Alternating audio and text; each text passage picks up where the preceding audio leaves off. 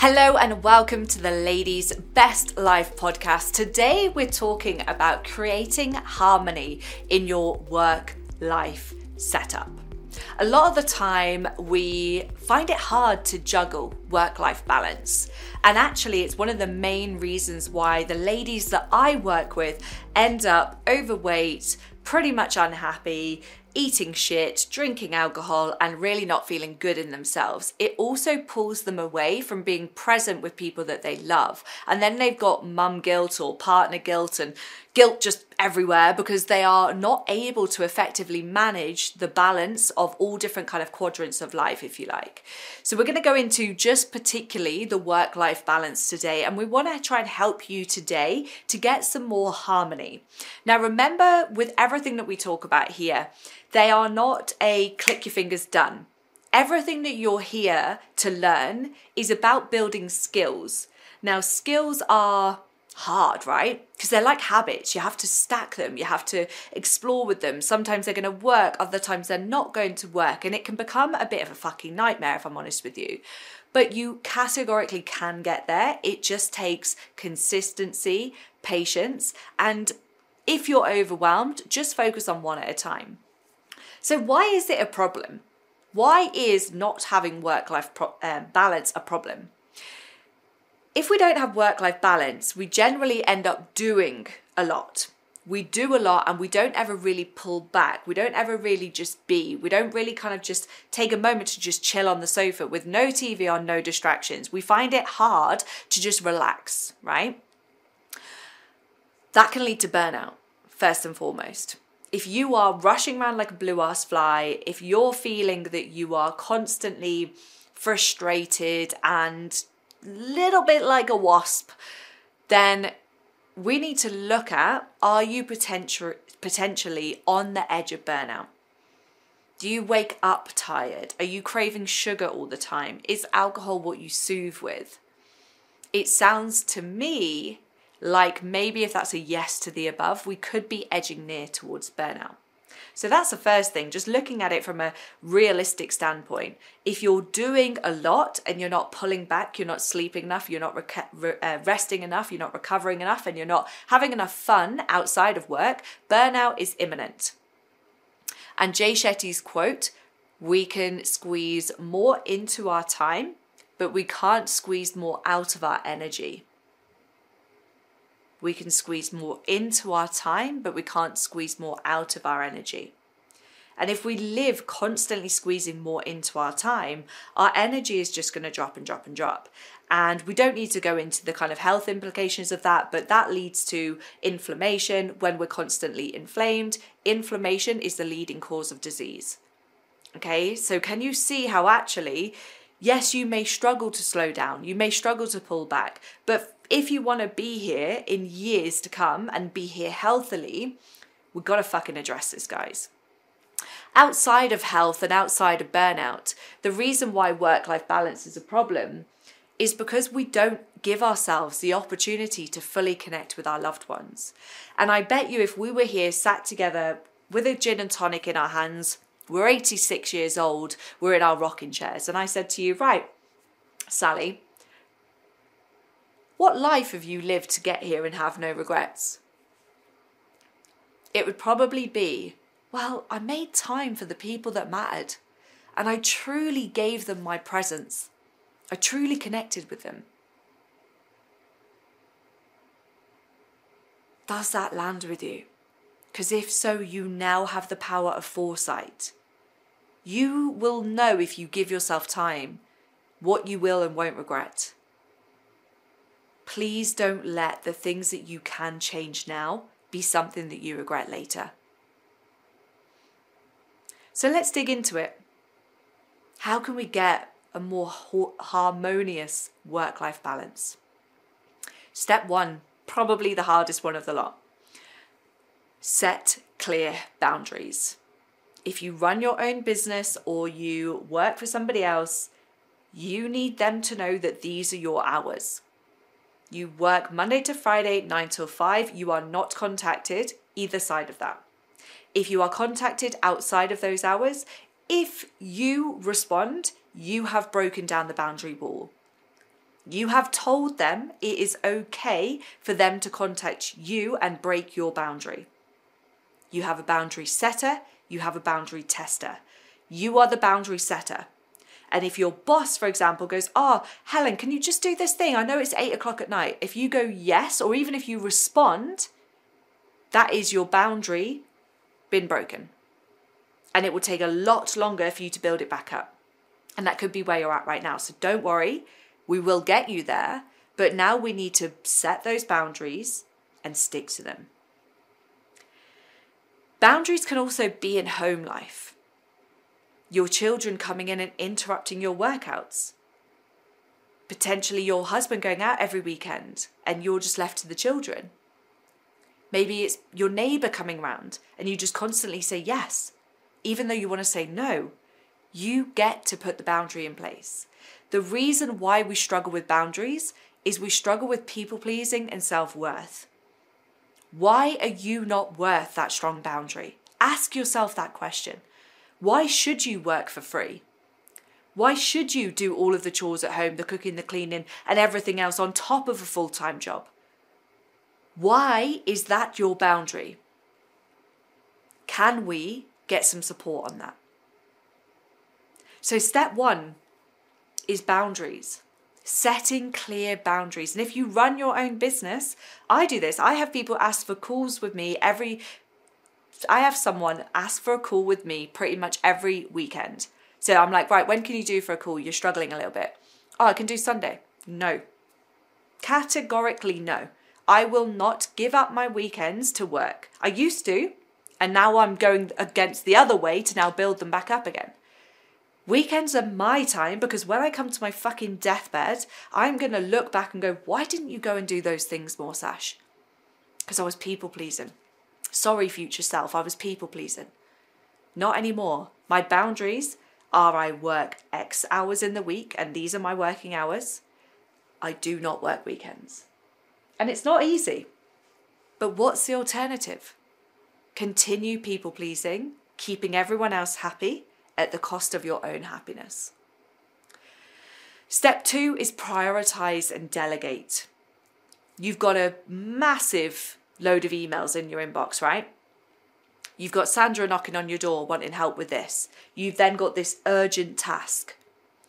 You can delegate your emails to your PA. You can tell Sandra to go and speak to the person that she actually needs to go speak to. So we now have delegation. And then you can prioritize the urgent task. So many people, and I'm speaking mostly to business owners here, we have this, we're a bit of control freaks, right? We want everything to be done our way. But what that does is it disempowers us because then we don't have the capacity to deal with all of the things. So we end up doing the things not so well, or we do everything really fucking well, but we feel like shit. So by delegating and giving time up to teach people how to do things, not even your way, but give them the skills that they need to do the things. So, to handle your inbox, for example, to order the merchandise that you need to do, but give them the space to do it their way. Stop being a control freak. Trust the people you hire. Because when we can do that, we can delegate stuff. We can then focus on our mastery, the things that we're fucking awesome at. For me, for example, I am awful at anything to do with accounts and admin. So both of those tasks, well, there's many tasks in both of those roles, I've hired out. And for me, it means that I don't see them as less than worthy tasks. I see them as fucking incredible tasks. And the people who are wizards in it, I love it. But it's not my strength.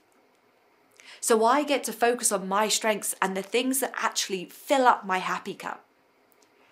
And then what I can do is prioritize the things that are important to me and that I'm fucking good at and delegate the rest.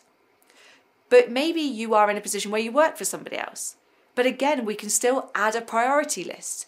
What is urgent and needs to happen now? What is urgent but isn't so important, so maybe you can delegate it? What is not urgent but it's important? We can delay that for a little bit. And then what is not urgent and not important, fuck it off. Or if it needs to be done, put it on the back burner for next week. Delegating can also come into the house as well. Ask your children to pick up after themselves. Teach them. It's a skill, it's going to take time. Prioritize if you've got all these jobs to do around the house, what is the one that's going to give you the most sanity? Prioritize and delegate. Step number two, not easy, but there will be a way. It's just going to take you a little bit of time to think about how this relates to your life. Practice time management and effective time management. 99% of women who join the coaching club say they don't have time to work out, to eat well, and to sleep well. They always say, I don't have any time. Two years into the journey, they're doing probably 50% more than they ever thought they could have done. Have I just gifted them an extra 10 hours a day? No. I have taught them the skill of time management. I have taught them how to effectively manage their time, how to delegate stuff, how to prioritize stuff, how to only do the work that they're paid for, how to have more support at home, how to get the children to be more self responsible, to do their own stuff, to tidy their own room. You get the food shop ordered rather than go and get it. You maybe get a cleaner in then we can learn how to manage our time more effectively. So many people struggle with planning because one, they don't plan the time to plan. Two, they see it like a prison sentence and they, they actually miss the point that planning creates freedom. It doesn't take it away because you are in the driving seat, right? You can move stuff around. So planning doesn't need to be a rigid, it's got to be this, it's got to be that. Not at all. It just gives you some breathing space, enables you to focus on the things that matter to you. So, planning your time, whether it be use Google Calendar, you can write it all down. And for me, I sit down every Sunday, and if I'm busy on Sunday, I will do it on a Saturday or even a Friday. I'll look at the week ahead, look at what appointments are in. I'll then add in things that I want to do. I'll then open up calls for Coaching Club. I'll then plan my podcasts. Every week I go in knowing my big rocks for the week, and then I always allow for space for if basically shit hits the fan. Do you do that? Could we start with that? Because that will categorically, and even if we think about the work situation, do you go in and just go, right, emails? Are you like putting out fires all the time? So you go from emails to speaking to Sandra, then go to your boss, then you got to do this project, then you're jumping from one thing to the next. Imagine if you could plan your day more effectively putting boundaries in place to say we have a meeting at 10, we have a meeting at 4. You do not interrupt me unless it's urgent. Step 4 cultivate open communication. Do you effectively communicate with everyone in the workspace? Do you effectively communicate with everyone at home? And if you're struggling with communication, go back to the previous communication podcast that I did. Learn and start to think about how we can communicate more effectively. What do you need from me? When do you need it by? How do you want to be communicated? Do you want me to call you once a week? Do we have an agenda for our meetings so we're not just having meetings for the sake of having meetings, something we see all the time? Are you communicating with people in your workspace that you are up to your eyes in it and you actually can't keep going at this cadence? If not, why not? How can we make that happen? People will think you're okay managing what you're managing unless you tell them otherwise. So, how can we open that communication and say, you know what, I can't do this anymore? I really need some support. Maybe you're doing tasks that you're good at, but they tank your energy. Can that be delegated to somebody else? Opening that communication, having the courage to open that communication, is one of the key parts to having that harmony between work and life. And finally, we've talked about this a lot recently, but meeting yourself where you're at and honoring your own needs is step five. If you are burnt out, your energy's on the floor, your health is on the floor, you feel like shit, you may overwork as a coping mechanism.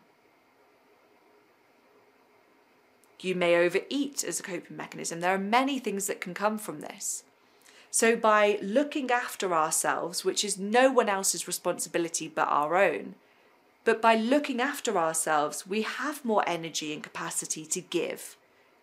We can handle those fires that we've got to put out better. We can think more clearly. The amount of women who come and work with me who say, I've got brain fog. But when I look at their structure, their organization, the fact that they live life winging it, I'm never surprised.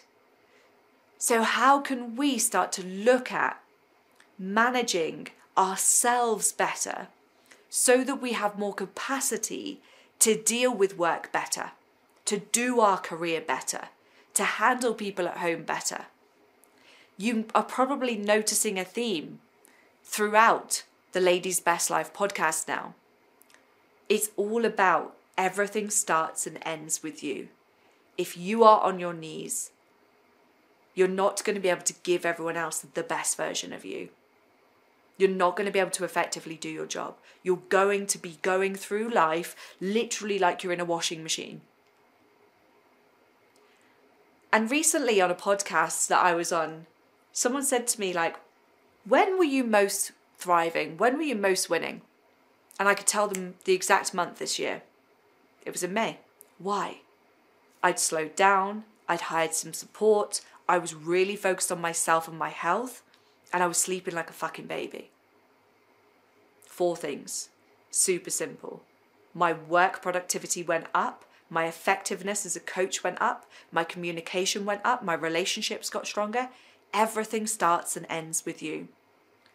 But if you are people pleasing, if you are working outside of the hours that you are paid to work, if you're giving to everybody else, you don't have much to give. So we have to pull it back and start with you.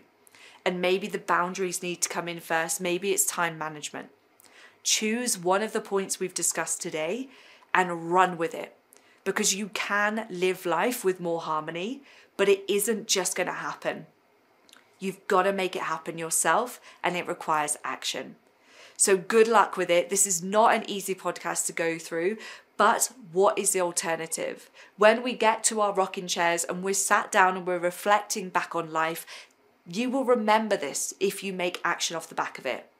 So do not forget that your future self massively deserves for you to make these changes today.